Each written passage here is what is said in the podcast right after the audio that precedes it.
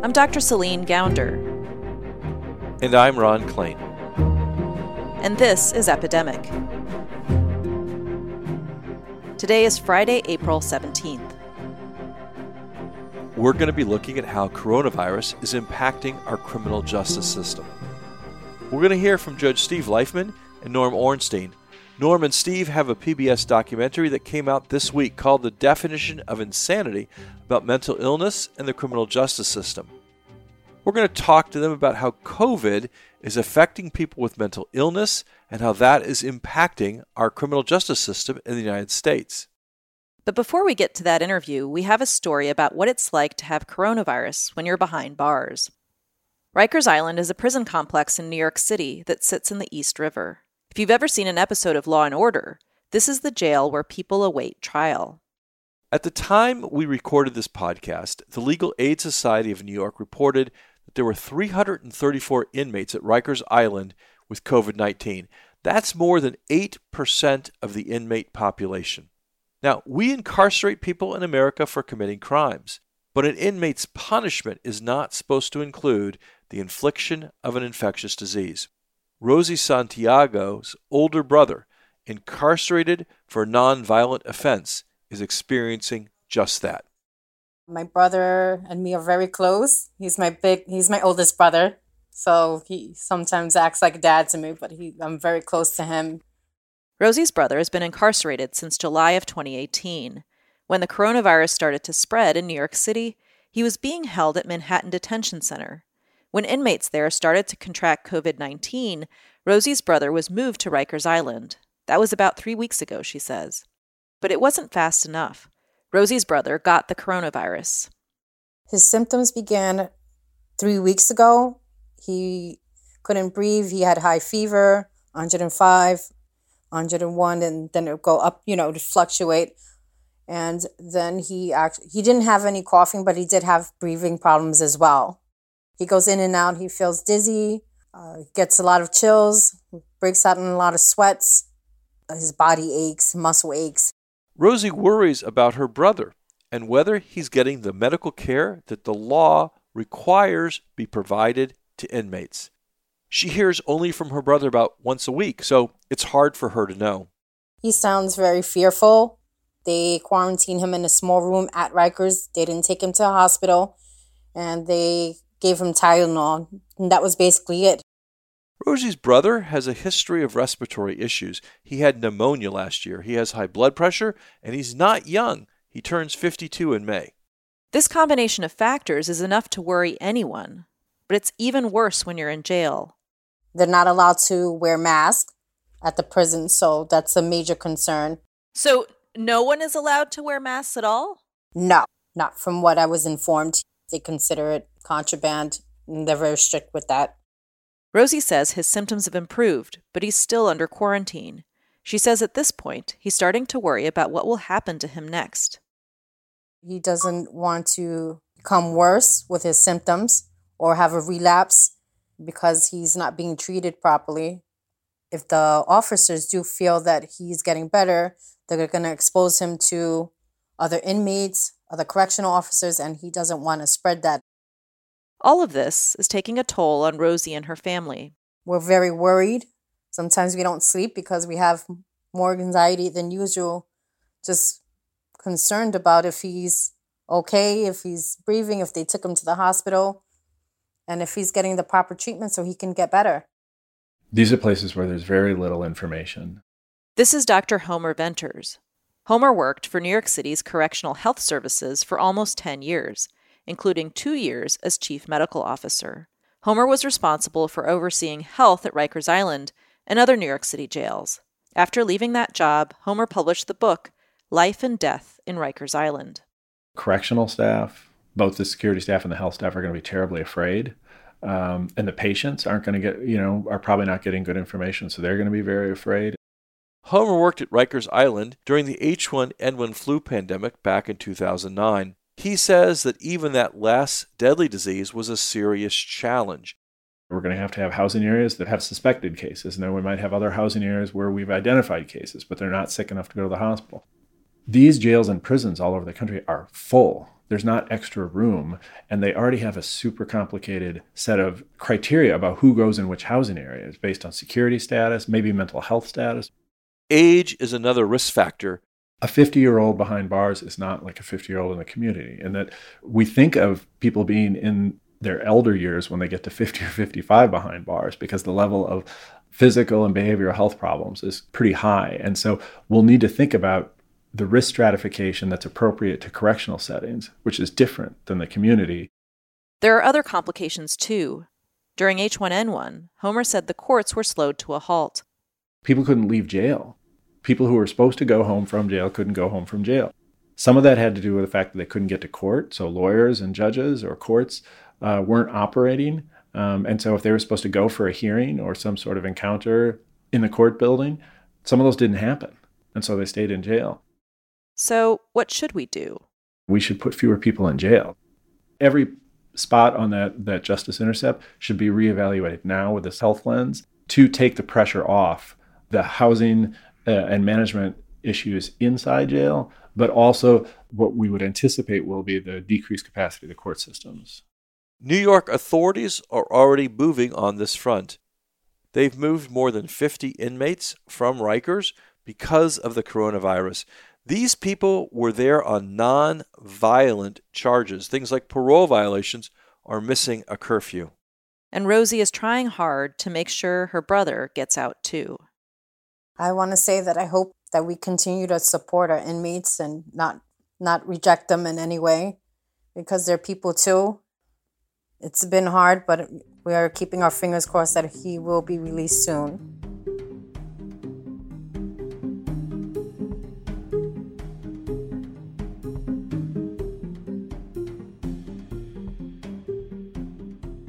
Before we get to our next interviews with Norm Ornstein and Judge Steve Leifman, there's something I wanted to share. In the new podcast, Making the Call, doctors and hosts Zeke Emanuel and Jonathan Moreno guide us on the code of ethics that are the backbone of modern medicine and are being put to the test by COVID-19. Making the Call will explore the human dimensions of the pandemic and answer key questions like, how do you decide who gets a ventilator?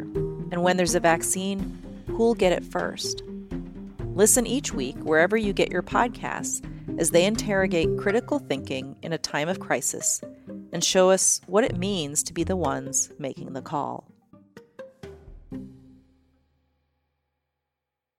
So our guests in this segment today are Judge Steve Leifman and Norman Ornstein. Judge Steve Leifman is a judge with the 11th Judicial Circuit in Miami-Dade County, Florida. Steve is the architect of the Miami model to address the needs of people with severe mental illness who run into trouble with the criminal justice system. The documentary, The Definition of Insanity, about the Miami model, premiered this week on PBS. And Norm Ornstein is an old friend. He's a resident scholar at the American Enterprise Institute. He studies politics, elections, the U.S. Congress. He's one of our nation's leading experts on American government, how it works, how it should work, how it's not working right now. He's also a columnist for the National Journal and the Atlantic, a BBC News election analyst, and the chairman of the Campaign Legal Center.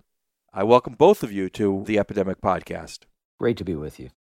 So Norm and Steve recently published an op-ed in the New York Daily News titled A Pandemic Lesson on Treating the Mentally Ill.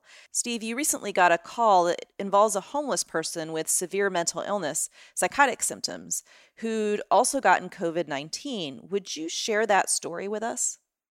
We had someone who was floridly psychotic, had no insight to their own personal mental health illness or to the virus, and was running around, and they were unable to get the person to self-quarantine. And so the concern was, what do we do? How do we handle it? And where do we go from there? Fortunately, we have a very sophisticated, what we call Crisis Intervention Team Police Program, which is a 40-hour training program that teaches our law enforcement how to identify people with serious mental illnesses and how to handle the cases, usually opposed to arresting. And so what we did is we started identifying a particular officer that would have the proper equipment that could go over and find this individual. And then we worked on identifying a hospital where we could take them and try to put everything in motion But that's one person among many who are out there, and it really raises a lot of issues and a lot of problems. Norm, one thing we often say on this podcast is that the coronavirus affects everybody, but it doesn't affect everybody equally. And so the flip side of what Steve was just explaining is the other question, which is why are people with mental illness at such a high risk for getting sick during this pandemic? So we know that a large number of those who have a serious mental illness are either homeless or in prisons, which are, of course, the largest repositories for those with serious mental illness. If you're on the streets and you're homeless to begin with, washing your hands is almost an impossibility. Lots of people are going to come by close to you. There is no social distancing in the prisons, almost no protective gear for anybody. And if you also have a serious mental illness, and you have, as the case that Steve suggested, no insight into your illness, you can't expect them to take any of the precautions that include keeping away from other people. And you can't expect them to take care of themselves when they can't do it for their larger illnesses. If we look at those who are most vulnerable to getting the virus or spreading the virus, it's likely to be those who are the most vulnerable in our populations more generally. And conversely, again, Steve, how is this pandemic making severe mental illness worse? Yeah, I think what this has done is it's put a light on how, unfortunately, terrible many of our mental health systems are in this country. And what's complicated this particular situation is we already know that doctors and healthcare providers are having difficulty getting the proper equipment to protect themselves. Well, the frontline folks at mental health facilities are getting nothing. And so we're having problems with people even showing up to work because they're concerned about their own health, which you can understand. You also have the flip side, which is we know a lot of people are dealing with a lot of trauma during this crisis. If you look at the 1918 pandemic, there was a tremendous rise in PTSD after the crisis. I'm also concerned that following this pandemic, we're going to see another huge rise in these illnesses with a system that's already inadequate to take care of people. And so as we begin to repair ourselves from the healthcare system, I think we also need to begin to rebuild and repair our mental health system, because I think we're going to see a tremendous rise in cases in the next year or two. Steve, how do we reach out to people who have severe mental illness in the middle of a pandemic? I mean, where do we go find them and how do we get them what they need? Yeah, I think the first thing we have to do is make sure the people that are going to go find them are provided protection so that they're comfortable going out to look for them. Legally speaking, if you do have the virus and you are not taking treatment for it and you're running around, you would probably qualify under our civil commitment laws. You know, again, though, we really need a better trained community public health force. We need a better trained law enforcement force to be able to deal with these illnesses. So if they are dealing with individuals with these serious illnesses, they know where to take them. And they allow the civil system to be able to do what it does, which is involuntarily commit people that need to be committed. Norm, you and Steve talk about the fact that we're likely to see a surge in mental illness in the year after this pandemic. How could we be better prepared for the impact that this pandemic's going to have on our mental health system? You know, I hope that if anything positive emerges from this, it is that we will shine a spotlight on gaps in our system in so many places, but especially here. One of them that Steve mentioned is the civil commitment laws. We saw this in our own family with our son, Matthew. If you look at those people who have no insight into their illnesses, it is extremely difficult, if they're over 18, to get any kind of treatment. And even for loved ones to know whether a child has been hospitalized or a family member, or to be able to intervene in any way. What we've seen with the Miami model that Judge Leifman has implemented over 20 years is that there are ways of dealing with problems of serious mental illness for those especially who encounter the criminal justice system that involve training police, as he said. They've managed to cut the number of arrests in half. They have many fewer people in jails in Miami, which means that you have fewer people who are vulnerable there. But they've also created a robust program with wraparound services. If you encounter this program, this system, you are arrested on a nonviolent felony or a misdemeanor, you're given a choice of going into a program where you actually get the services you need and you get back on your feet. And if we could spread that model more widely, which is why we did this documentary, The Definition of Insanity, that will be on PBS, it takes some initial commitment of resources, but you save money and you save lives along the way. And I hope that this will give us a jolt and we'll look at their society in different ways when we're finally past this terrible problem. Steve, should we be incarcerating nonviolent people in the middle of a pandemic? Are there alternatives that are safer for people under arrest and for that matter, for the community?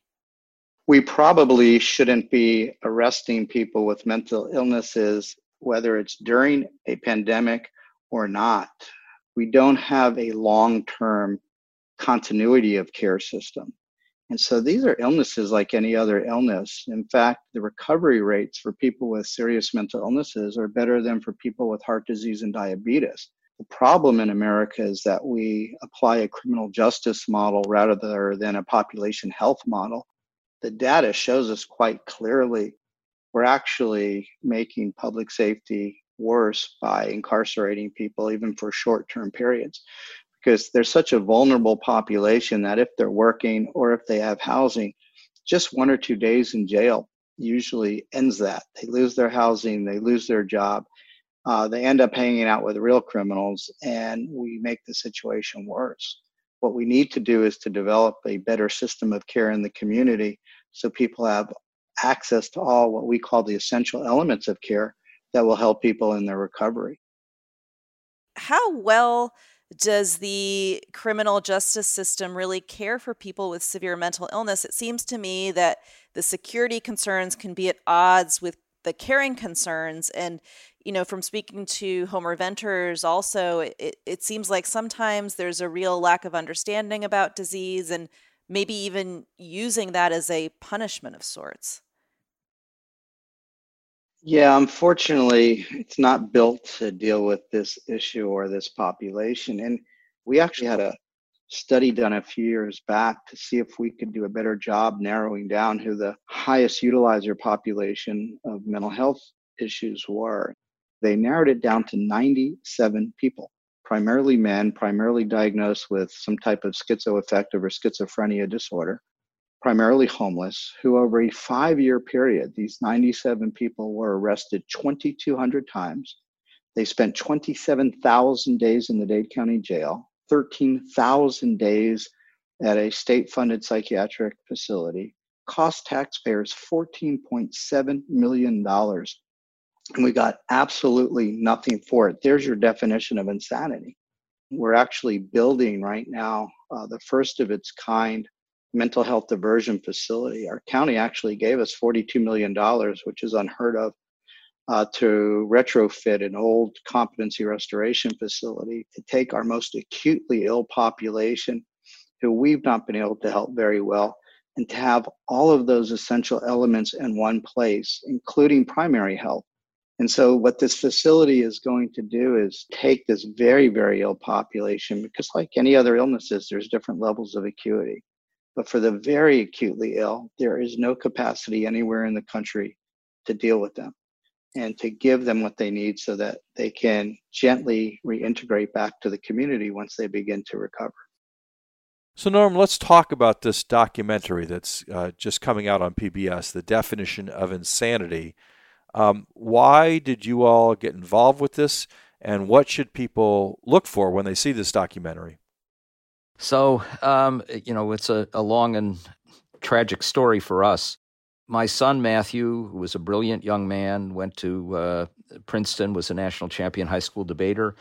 At 24, developed a psychotic illness. He had a psychotic break, believed that God had come for him and taken his soul but not his body, and he needed to get his soul back, and went through 10 years of torturous pain, as we did.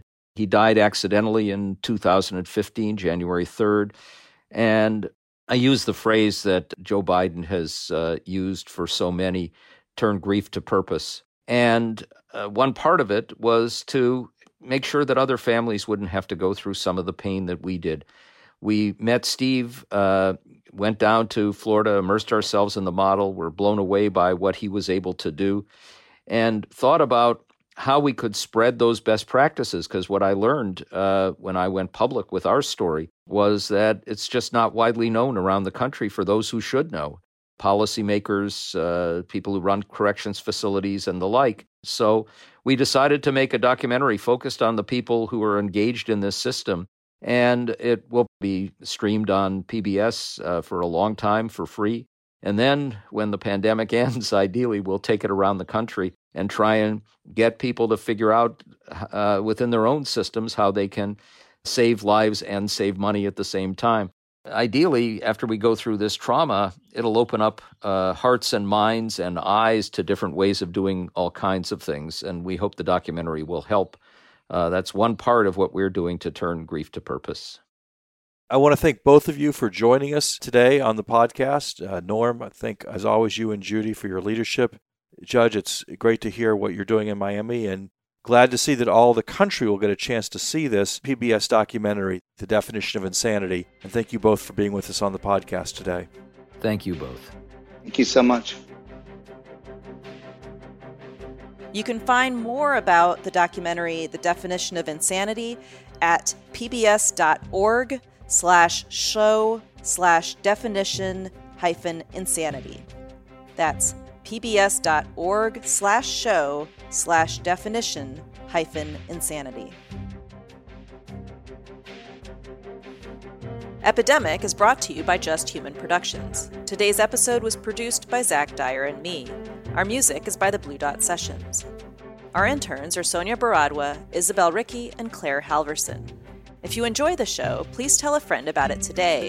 And if you haven't already done so, leave us a review on Apple Podcasts. It helps more people find out about the show. You can learn more about this podcast, how to engage with us on social media, and how to support the podcast at epidemic.fm. That's epidemic.fm. Just Human Productions is a 501c3 nonprofit organization, so your donations to support our podcasts are tax-deductible. Go to epidemic.fm to make a donation. We release Epidemic twice a week on Tuesdays and Fridays, but producing a podcast costs money. We've got to pay Zach, so please make a donation to help us keep this going. Check out our sister podcast, American Diagnosis. You can find it wherever you listen to podcasts or at americandiagnosis.fm. On American Diagnosis, we cover some of the biggest public health challenges affecting the nation today. In Season 1, we covered youth and mental health. In Season 2, the opioid overdose crisis. And in Season 3, gun violence in America. I'm Dr. Celine Gounder. And I'm Ron Klain. Thanks for listening to Epidemic.